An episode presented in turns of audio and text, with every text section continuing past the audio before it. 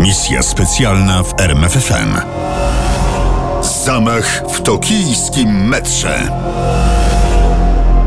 Na początku uczyli medytacji i prowadzili zajęcia jogi. Nazywali się Najwyższa Prawda Aum Shinrikyo.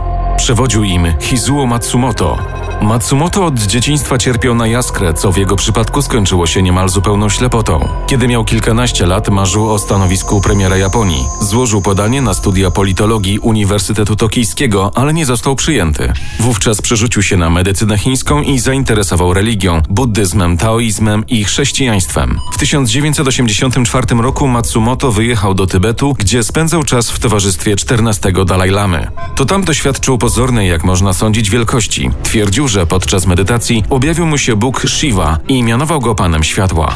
Lecz na tym nie koniec, bo jak twierdził Matsumoto, Shiva kazał mu zbudować królestwo Shambali, czyli społeczeństwo składające się z osób, które opanowały moce psychiczne. Kiedy trzy lata później wrócił na stałe do Japonii, ogłosił, że osiągnął pełne oświecenie. Spotkał Boga Shiva, który kazał mu zaszczepić na wyspach prawdziwy buddyzm. Medytację opanowałem do tego stopnia, że potrafiłem wznieść się siłą umysłu mówił swoim zwolennikom. Te, powiedzmy ostrożnie, wątpliwe umiejętności podnosiły samouwielbienie Matsumoto do tego stopnia, że przyjął tytuł Sonshi, czyli guru, i kazał swoim nielicznym jeszcze zwolennikom, by nazywali go Shoko Asahara. Wmówił im również, że Armagedon jest nieunikniony. Widział go w postaci globalnej wojny z udziałem Stanów Zjednoczonych i Japonii. Oczywiście prorokował dalej Asahara. W tej wojnie zginą miliony ludzi i czeka ich wieczne piekło. Jest tylko jeden sposób, by mogli się przed nim uratować. Muszą zostać zabite przez kogoś z najwyższej prawdy. A jaka przyszłość czekała wyznawców najwyższej prawdy? Oni przeżyją apokalipsę, a potem zbudujemy królestwo Szambali. Mimo tak niebezpiecznej retoryki w sierpniu 1989 roku rząd w Tokio przyznał grupie status oficjalnej grupy religijnej, co łączyło się z pewnymi przywilejami. Prerogatywy dotyczyły jak najbardziej przyziemnych spraw, głównie ulg podatkowych i wolności od nadzoru rządowego. I rzeczywiście w ciągu kolejnych sześciu lat decyzja rządu spowodowała nagły wzrost majątku z 430 milionów do ponad 100 miliardów jenów. Odnotowano także ogromny wzrost liczby wyznawców sekty z 20 aż do około 20 tysięcy. Wśród nich był nawet prezes pewnej zadłużonej japońskiej huty, o którym jeszcze usłyszymy. W 1990 roku Shoko Asahara ogłosił start w wyborach do japońskiego parlamentu. Sekta wystawiła 25 kandydatów, nazwali się Partią Prawdy. Tak Matsumoto zamierzał zrealizować swoje młodzieńcze marzenia, chciał zostać premierem.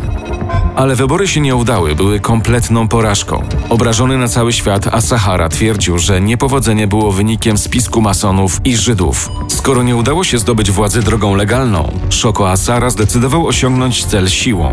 Postanowił zbudować fabrykę fosgenu, trującego gazu bojowego, ale żeby zrealizować te zamiary potrzebował stosunkowo duży teren, a przecież zakup gruntów przez jedną firmę mógłby zwrócić czyjąś uwagę, a tego Matsumoto nie potrzebował. Dlatego wykorzystałem 14 fikcyjnych firm należących do wyznawców najwyższej prawdy. Wydawało się, że wszystko pójdzie gładko, a jednak po nieudanej kampanii wyborczej, kiedy hasła i światopogląd Asahary zostały nagłośnione, nastawienie opinii publicznej do sekty stało się negatywne. Pojawiły się nawet oskarżenia o nielegalną działalność. W siedzibie sekty pojawiła się policja. Rozpoczęto dochodzenie.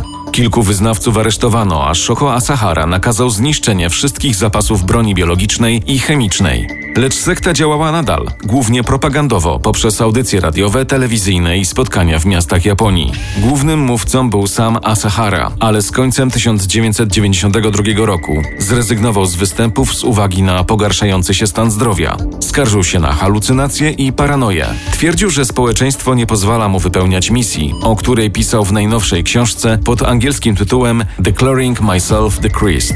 Tym razem już bez żadnych dwuznaczności ogłosił się barankiem Bożym. Jego rzekomą misją było wzięcie na siebie grzechów świata. Twierdził, że może przekazać swoim wyznawcom duchową moc, a przy tym potrafi wymazać ich grzechy.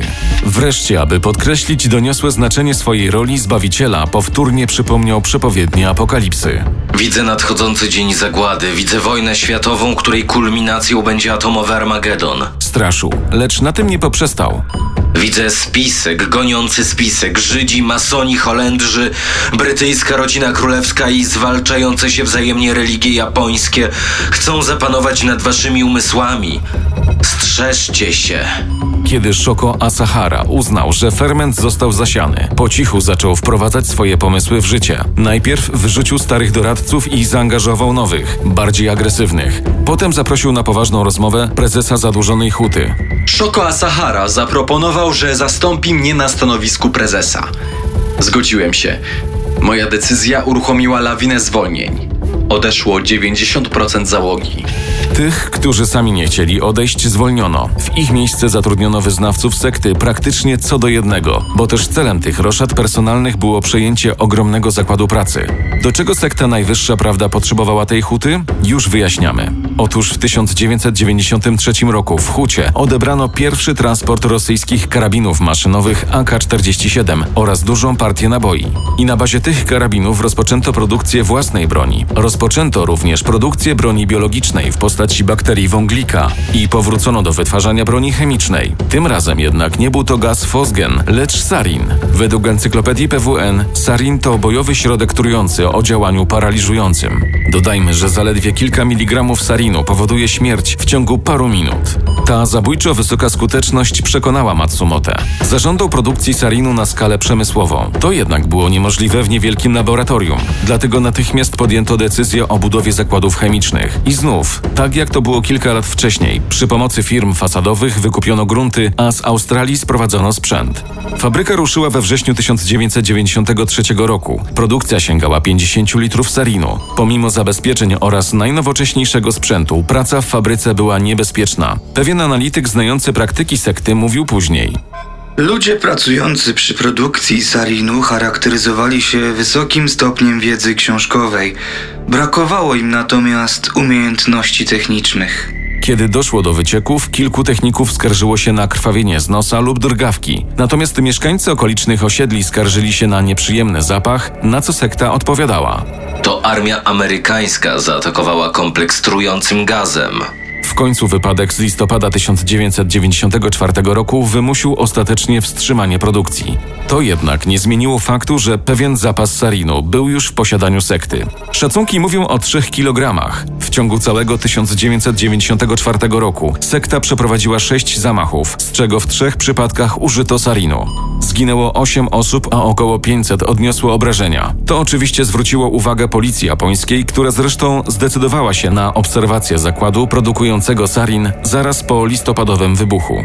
W końcu zdecydowano o przeprowadzeniu w fabryce inspekcji. Do akcji przygotowano się starannie. Zmobilizowano liczne oddziały policji i armii japońskiej, tak zwanej samoobrony, gotowy zarówno na aresztowanie, jak i na przejęcie chemikaliów.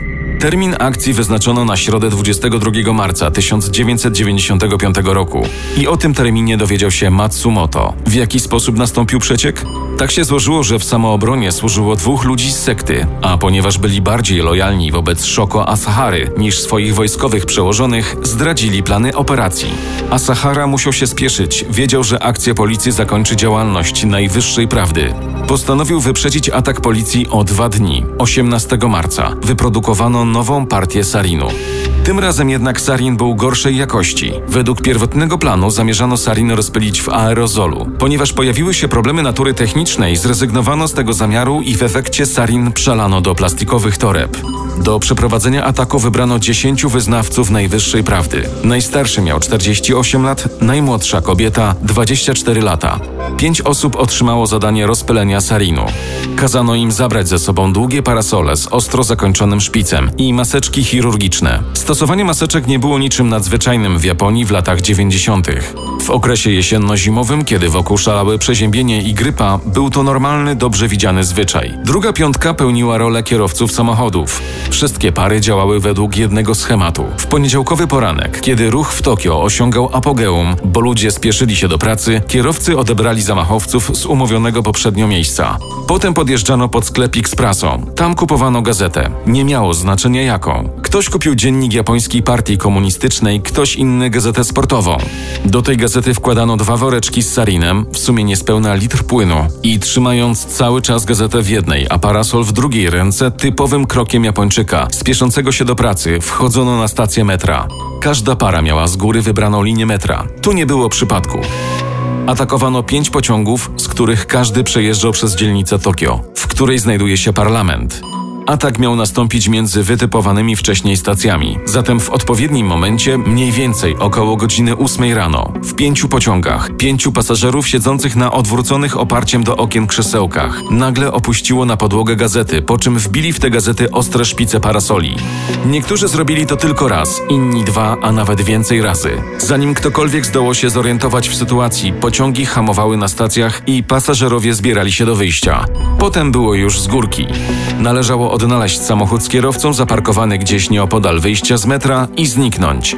Tymczasem skażone pociągi jeździły dalej. Zatrzymano je i odstawiono do dezynfekcji dopiero po pół godzinie. A w jednym przypadku pociąg kursował aż godzinę i 40 minut, a przez ten czas sarin działał i zatruwał kolejnych pasażerów. Dlaczego trwało to tak długo?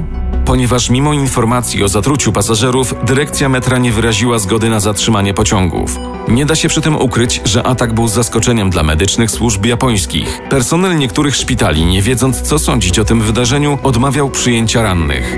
Nie popisali się również dziennikarze stacji telewizyjnych. Widząc duże grupy ofiar wychodzących z metra, odmawiali przewiezienia ich do szpitali, mimo wyraźnych próśb ratowników medycznych. Trzeba jednak uczciwie przyznać, że ich praca, czyli relacjonowanie wydarzenia, przyczyniło się do poprawienia jakości akcji ratunkowej. Po pierwsze, informacja o zamachu dotarła do szpitali z pobliskich miast. Odzew był natychmiastowy. Z tych miast wysłano do Tokio służby ratunkowe, a szpitale w regionie, np. w Yokohamie czy Kawasaki, zgodziły się przyjąć poszkodowanych. Nikt jednak nadal nie wiedział, co się właściwie stało i nie wiadomo, jak długo trwałoby szukanie przyczyn zatrucia, gdyby nie relacje w telewizji, które oglądał profesor Instytutu Medycyny Uniwersytetu Shinshu. Miałem doświadczenie w leczeniu zatrucia sarinem. Rozpoznałem objawy. Zebrałem wszystkie istotne informacje na temat diagnozy oraz leczenia i kazałem przesłać je faksem do szpitali w całym Tokio. Tymczasem wypłynął nowy problem. Okazało się, że w Tokio brakuje odtrutek. Ktoś jednak zauważył, że antidotum na sarin jest stosowane przeciw jadowi niektórych owadów i można go znaleźć w podmiejskich placówkach zdrowia. Natychmiast wysłano odpowiednie pisma i kilka godzin później zwykłym pociągiem przyjechał do Tokio transport antidotum. Odbierał go osobiście minister zdrowia. Do tego firma z Osaki produkująca środki niwelujące zatrucie sarinem bez żadnych próśb, pism i innych niepotrzebnych ceregieli pospieszyła z dostawami awaryjnymi do Tokio. A było kogo leczyć. Pogotowie ratunkowe przywiozło do szpitali 688 pacjentów, a blisko 5000 osób dotarło do szpitali własnym transportem. W sumie w 278 szpitalach przyjęto 5510 pacjentów, z których 17 uznano za krytycznych, 37 za ciężkich, a 984 umiarkowanie chorych. Ci skarżyli się głównie na problemy ze wzrokiem. Śmierć poniosło 13 osób, ale 25 lat później, w wieku 56 lat, zmarła ofiara ataku, przez cały ten okres sparaliżowana. Ustalono, że przyczyną śmierci była przewlekła choroba spowodowana zatruciem sarinem. Uważa się ją za 14 ofiarę zamachu. Według statystyk był to największy atak na społeczeństwo japońskie od czasów II wojny światowej. Dwa dni po zamachu, czyli zgodnie z planem, w fabryce sarinu pojawiła się policja. A dwa miesiące później, 16 maja, policja weszła do siedziby sekty w Tokio, ponieważ liczono się ze zbrojnym oporem. W pogotowiu pod budynkiem czekali spadochroniarze pierwszej brygady powietrzno-desantowej. Do walk na szczęście nie doszło. Spośród 189 oskarżonych, 13 skazano na śmierć, 5 na dożywocie, 80 na kary pozbawienia wolności, 87 na kary w zawieszeniu, dwóch ukarano grzywną, a jednego uznano za niewinnego. Hizuo Matsumoto został skazany na śmierć w 2004 roku. Jego ostatnia apelacja została odrzucona, a w czerwcu 2012 roku egzekucję odroczono ze względu na dalsze aresztowania członków sekty. Ostatecznie został stracony wraz z innymi oskarżonymi o zamach wyznawcami sekty 6 lipca 2018 roku. Misja specjalna w RMFFM. Na tropie największych tajemnic historii.